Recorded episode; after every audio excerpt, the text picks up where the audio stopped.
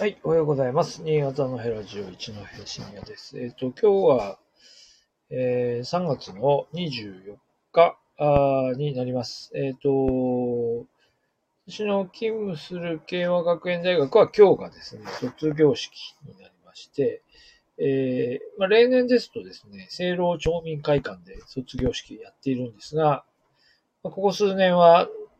あの、なんとか、えっ、と、大学の中でやろうというので、まあ、あの、まあ、今日も、えっ、と、大学の体育館で、えー実施予定となっています。えーで、今日も、おまあ、なんとか朝やってみようということで、えあの、とりあえず上げました。で、えっ、と、タイトルに今日上げたのは、えっ、と、インパール作戦と書きましたけど、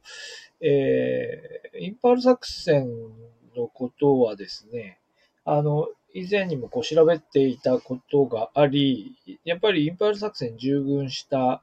えー方というのは、まあね、その戦争の段階で相当程度、えー被害が出て白骨街道と言われたぐらいですので、えっ、と、まあ、ビルマからあインドのインパールにかけての、えー従軍の中で、えーたくさんの人たちが、あの、無謀な作戦で命を落としたという話ですよね。えーですから、あのたくさんの方は亡くなっているわけですが、えーまあ、その中で、えー生き残って帰ってらっしゃった方も、おご存命の方はもうほとんどいないということなんですよね。えーで、一回あの、新発田のあの、えっ、と、西新発田公園というところに、えっ、と、インパール、インパールじゃないな、ビル、インパール、まあ、インパール作戦のことでしょうね。あの、ビルマのストゥーパの形をした、あの、慰霊塔が置かれていまして、で、それのことを調べていたんですが、まあ、つまり新発田にそれがあるということはですね、新発田から出ていった陸軍の、えー連隊もですね、あの、そこで戦ってたくさん犠牲になっているということなんですよね。で、えっ、と、で、じゃあ新潟県内どれぐらいこう残ってるかっていうことで言うと、実は一人ですね。えー報道に、少なくとも報道で出てくる方は、えー今日、昨日の報道に出ていたお一人だけ、えっ、と、佐藤哲夫さん102歳っていうね、102歳の、おー確か、まあ、書いてたかな？村上ですね。確か村上にご住まいの、えー佐藤哲夫さんだけなんですよね。で、で、この佐藤哲夫さんに、えっ、と、昨日のニュースですね、これね、BSN が、えー取材に行っていて、BSN が、えっと、あの、佐藤哲夫さんにウクライナの、えことについて話を聞きに行っています。あんまりこう、あの、短い特集記事に、特集映像になっているので、テレビで実際どういうふうに報道があったのかわかりませんが、あんまりこう、ちゃんとこう、なんていうか背景説明がなくて、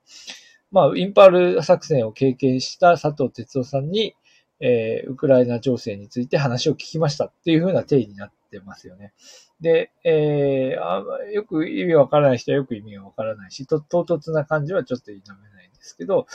まあ、佐藤哲夫さんは、まあ、つまり、えっ、と、インパール作戦に従軍し、内容としてはですね、インパール作戦に従軍した私も、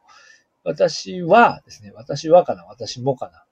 あの、えー住民にに銃を向けるとか、住民を殺すなんていうことはしなかったですよ、と、えーいうこととか、あと、まあ、100年経つと、こう、若い人が、その政治権力を、戦争を経験したことがない人が、えー戦争を始めるんだっていう話と、えー、あと何かな。あと、まあ、その、うん、まあ、要するに戦争というのをしてはならないということを、えー語っているという。なんかこの、まあ、このコメントを村上取りに行ったんでしょうね。えーまあ、そういう、こう、記事が、あまあ、出ていました。まあ、まあ、そうですよね。まあ、佐藤、佐藤さんが、こう、あの、従軍した、えー要するにビルマの戦線では、えー住民に、に銃を向けることはなかったという証言になっているわけですが、当然、いやいやいやと。まあ、各地で日本軍が住民に銃を向け、えー住民に銃を向けるというか、住民に疑いの目を向けて、住民を、えー殺していたケースはなかったとかですかとかですね。まあそういう話になれば、まあいろいろあり得るんでしょうけど、まあしかし、まあこのようなか、今のロシア軍がやっているような形では、えー少なくとも、その佐藤さんが、えー属していた部隊ではそんなことはしなかったというふうな証言をされています。えっ、と、これは BSN、えー新潟放送の、えーから昨日の6時55分に配信されていますので、えっ、と、ご覧、まあ、ヤフーかな？ヤフーに配信されてますので、えー見てみてください。はい。というのが、まあ、今日の表題のニュースでした。で、他今日あと何が出てるかということで言うと、昨日の、えっ、と、このヤフーの並びでは、昨日はですね、えっ、と、一つは、えっ、と、新潟大学の卒業式ですね。まあ、新潟大学、あの、3年ぶりで、えっ、と、ときメッセで、え卒業式をやったというので、えまあ、各社取材に行っていますね。で、やっぱり見出しの中で、えっ、と、目立つのは今回はやっぱり BSN ですね。えー在学生活の半分はウイルス化、化ですね。あの、あー下腹の化ですよね。ウイルス化で、えーえーの三えっと、大学生活の半分がそれで過ぎてしまったという、まあ、報道にな見見出しの付け方になって、いや、全くその通りで、まあ、今年の世代は、だから2020、2021が、えーまあ、この騒動の中で過ぎていってしまったわけで、だから、えーまあ、学年で言うと大学の3年生、3年目、4年目というのが、まあ、ほぼほぼこのウイルス、ウイウイルスってね、これ多分、あの、コロナに、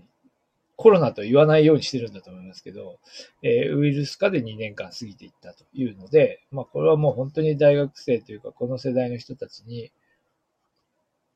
まあ、大きな犠牲を強いたなというのは、まあ、改めて感じるところです。まあね、この中でもささやかに、ささやかにいろいろ制約ありつつも、あの、卒業式をやるというのが、まあ、大人の、大人の、ごめんなさい、学校側のですね、精一杯の、あの、努力であって、えこれもまあ危うかったわけで、まあまあ、あの、なんとかこの卒業式っていうのを実施できたということだけでも、大人としてはね、良かったという気持ちでしょうけど、しかしそこで失われたものは非常に大きいですよね。えーまあ、というような今日は、あニュースになってました。えーお、あの、今日というか昨日ですね。昨日の、あの、テレビニュース各社では一番そこを大きく取り上げていました。えっ、と、あとですね、えっ、と、これもすでに発表済みのところでは、えっ、と、昨日、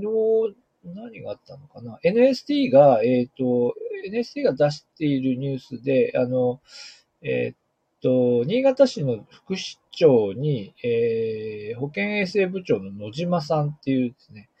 女性の、うん方が、えー副市長になったというところが、まあ、ニュースになっています。で、野島さんはですね、あの、保健衛生部長なので、この2年間ずっとコロナ対策の、まあ、なんでしょうか、スポークスマン的な立場で、まあ、新潟市は政令市なので、新潟市と新潟県は、あの、別々にこう、あの、コロナ、新型コロナの、えー感染者数とか、感染状況とか、えーを発表していくんですけど、新潟市の側の代表、代表というか、スポークスマンを務めていたのが野島さんで、え連日こうテレビに出るという形になったんですが、まあそのことと関係があるあるのかないのかはわかりませんけど、まあ野島さん、あのが副市長に選ばれたと。えーいうことで、昨日、あ、そうですね、市議会で承認されたっていうので、そうこれは NST だけが、えー、Yahoo に配信しています。で、えーで、まあ、野島さんのコメントとしては、女性で初めての副市長と言われるが、女性だからということではなくて、まあ、これまでの経験を活かしながら、えー取り組んでいきたいというようなことをコメントとしておっしゃっていました。まあ、こういうことが、まあ、初めてって言って、それ自体がニュースになるということ自体がですね、まあ、なんというか、あまり、あまりこの、あまりというか、好ましいことではないですし、まあ、まあ、こういう、やっぱりそうですよね。まあ、この状況の中で、その、例えば女性、副市長と市長と副市長が男性だったら、えー、副市長が何人かいるうちの半分は、えー、女性にするとか、いやいや、あるいは全部野島さん にするとかですね。あ、で、全部女性にするとかですね。まあそういう、こう、いわゆるクォーターみたいなことをややった方がいいんじゃないかというか、当然にやってるっていう話はね、諸外国では当然にやっているんだけど、日本では、みたいなね、話がありますよね。まあ当然そういう話が出てくると逆のコメントはもちろんあって、実力主義でやればいいじゃないですかと。ね。えー、実力主義でやりゃいいんであって、そんなことを、あの、なんだ、女性だからみたいなことを言うべきではないみたいなことも、まあ、ね、ヤフヤフコメあたりではわーっと出てきますけど、まあでも、あの、それだけこう壁は、壁は厚いんですよね。男、その男性だけじゃなくて男性も女性も、やっぱりそういうポジションにつくのは男性であるっていうことを前提に、えー、意識とか体制とかが出来上がってしまっていて、えー、いてって言うと、いやいや、私はそうでないみたいな個人差はもちろんあるでしょうけど、えー、ただ、でも社会そのものがそれを前提に成り立ってしまってるし、それが、まあ、その、の岸子野島さん言ってるところのこれまでの、えー、仕事の経験っていうところの、この経験の部分でも、えー、その、十分に、えっ、と、その機会を与えられないで来た人たちというのもいるわけで、まあそういうことが、まあ、新潟市があるという意味じゃないですよ。新潟市があるという意味じゃないですけど、そういうことが、あの、ないように、えー、するためには、まあ、こういう少なくとも役所の人事とかでは、えー、まあ、若干、こう、いびつだとか批判があったとしても、やっぱりこういう、こう、なんていうか、あの、男女間の、あの、割合とかですね。まあ、もっと言ったら人種間の割合みたいなのも本当はある、あるんですよね。それ、それに、日本ではそこまでの話にいかないですけど。まあそういうところまで意識していくべきかなと思いますね。まあシンフォニーさんから野島さん大変素晴らしい方ですというコメントいただいております。あのはい。まあ、あの、私自身はご本人の、あの、人となりは存じませんけどまあ当然皆さんね、新潟の人はね、ご存知の通り、毎日、毎、まあ、連日あの報道に登場して、えー、冷静な報道への対応というのを、え、されていて、まあそこは皆さんね、非常に印象に残っているのではないかなと思いますが、えー、1984年入庁で、えー、2019年から保健衛生部長ということで、保健衛生部長の間の期間の在任中の大半がこのコロナ対策に充てられたと、えー、いうふうに、えー、思います。はい。あ、何ですか？コメントありがとうございます。新潟県の女性管理職ワースト4位。なるほど。そうですね。そうなんですよね。まあだからこう、それは別に女性の、さっきもちょっと言いましたけど、女性の能力が高いとか低いとかそういう問題じゃなくて、まあ、そう、高、高くても、高くても、えっ、ー、と、こういうポストに就くのは男性なのだみたいな意識えー、あるいはそういう社会のこう回り方っていうのが、えー、前提になっちゃってるわけですよね。で、当然官庁はそういう、あの、県庁にせよ、市役所にせよ、そういうことがないようにというのをやっているでしょうから、そういう意味では、まず、まあ、それそれだけ役所の方はまだね、いいいいはずなんですけど、えー、民間に行くと、そういう、こう、タガ、タガみたいのがあんまり、あの、きちんと晴れてないので、どうしたってそういう意識が自然と広がっていってしまうということなので、まあ、率先して役所の側がやっていくっていうことはいいのではないかなと思います。まあ、実は、あの、大学にいると若干ちょっと状況は違っていて、まあでも職員の人たちは、でもやっぱり役職者男性ですよね、今ね。ですけど、あの、教員はですね、実は、あの、私の勤務している大学はもともと女性教員割と多いところなので、えっ、ー、と、もうちょっとちゃんとやっぱりこう、クォーターっぽくやった方がいいんじゃないかって話を今していますが、まあでも、これ難しいとこですよね。あの、人数が少ないので、まあそれ多分中小企業みんなそうだと思いますが、でもまあ、あのーうん、女性を登用するみたいなことは特に言ってないんですが、まあ今私学科長なんですけど、今年度は3人男性でやっていて、えー、いるんですが、えっ、ー、と、来春から、来春から、えっと、私以外の2人が交代して、えー、男性1、女性2ですね。私だけが、あの、あの、国一点の男性学科長になるというので、これも別に狙ったわけではないんですけども、まあでもまあでもこういうのは狙っ、ある、狙ってっていうか、ちょそういうこうローテーションがちゃんと組まれるようにある種意識して、えー、各所でやっていった方がいいですよね。はい。まあ、というようなことをちょっと思いながら見てました。まあ、この野島さんがこう、登用されたことそのものが、まあ、ニュースになる。それはまあ、それを拾ったのは一社ですけど、まあ、これをどう考えるかというようなところかと思います。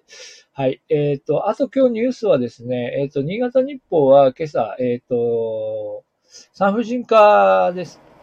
ね、お産の継続を、えー、あ、わかりました。えっと、県内の病院の状況を調べたところ、その3回、えー、産婦人科ですね、3回の、えー、働き方改革を進めていって、えー、年960時間の上限を設けると、えー、勤務医一般の残業時間を年960時間ということにすると、えー、そのに、まあ、24時間対応が必要な、えー、ところが手当てできなくなってきて、そしてその結果、えっ、ー、と、県内の病院の4から6、これボス、ボあの、えー、あ、そうですね。県内の、そうですね。大きい病院ですね。大きい病院の中で、4から6の病院がお産お産の継続、まあ、つまりさ、あの、そうですね。出産に、ができる病院という状況が、継続できなくなるだろうというのが今朝7時の新潟日報の配信で、えー、出ています。で、えっ、と、ちょっと詳細のところちょっとよく見ないとわからないんですけど、まあ、あの、ハイリスクの、ハイリスクの母児に対応する、えー、周産期母子医療センターっていうようなキーワードが出ていますので、まあ、だから24時間対応が必要な、えー、病院に、まあ、どういうふうに、こう、人の手当てをしていくかとか、えー、まあ、大変なんですよね。だからそういうところをきちんと手当てしていけるかっていうことで試算していくと、手当てってどういうことかっていうと、そういう病院に対しては、新潟大学の、から、えー、医師を派遣しているという、まあ、自転車操業ですよね。で、こうやって見ると全県的に、あの、に新潟日報がこう図を、えー、出してますが、えー、医師派遣があり、なし、みたいなのが書いてあって、まあ、ほとんど、まあ、実質ほとんどの病院は新潟大学から医師の派遣をしてもらっていて、各地の、えー、まあ、あの、産科医療というのを確保しているということですね。で、え県内の、まあ、新潟県の検討の中では、えー、はい、えっ、と、優先配置の病院を県内の7医療県域ごとに最低1つ、えー、最低1つを確保する。まあ、多分、そういう、こう、ハイリスクな、医療に対応するのは大変だというふうにね、聞きますよね。で、でそれを、1、2、3、4、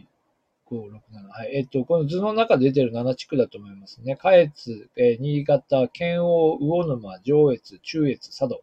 この7地区にの、で、1箇所ずつということですね。だから、下越と言ったら、えー、どこまで入るのかな。えっ、ー、と、多分、えー、まあ、村上から柴田までは当然入る。柴田、えー、阿賀野あたりまで入る。阿賀町が、阿賀町は新潟側に入ってるようですが、まあ、それ、こう、非常に広域にわたるとこで、1箇所、えー、その、確保しようっていう風な考え方ですよね。だから本当にもうギリギリのところで、えー、カバーしていると。まあ、なんでしょうね。まあ、少子化対策がとか言っている以前に、まずその、えっ、と、安全に出産できる体制そのものが、まあ、非常に脆弱な、えー、状況に陥りかねないというような意味で、そういう状況とも言えますよね。まあ、脆弱まで言ったらあれかもしれませんけど、でもまあ、それだけやっぱりこう、広い、やっぱり新潟は広いですので、えー、こう、広域にわたってやっぱり出産の、えー、体制を整えていくというのが、ね、非常にこう大変な状況になってきているというふうな、えー、報道が出ております。で、あと、あと今日はですね、えっ、と、あんまりまだ、えっ、と、記事上がってませんが、えっ、と、ちょっと昨日、おとといあたりかな？出てたのでは、新潟日報は連載で感染下の子育てっていうので、えー、その家族でですね、えー、と、最近の話ですね。最近家族で、えー、と、新型コロナウイルスに感染した、えー、ご家族がどういうふうに、えー、対応したかっっていう、まあ、非常に大変だったっていう話が22日付で出ていますし、えっ、ー、と、下の方、前編後編になって、下の方は、えっ、ー、と、支援施設休館ということで、まあ、これは私も経験しましたが、えー、各地の子育て関連施設っていうか、まあ、まあ、公共の施設がね、ほとんど軒並みみんな閉まってましたよね。で、この間、非常にこう、えー、県内の、新潟市内が全部休館したんですね。新潟市内の、えー、子育て支援センター、支援センターをやったんです。うん、子育て関連施設が休館して、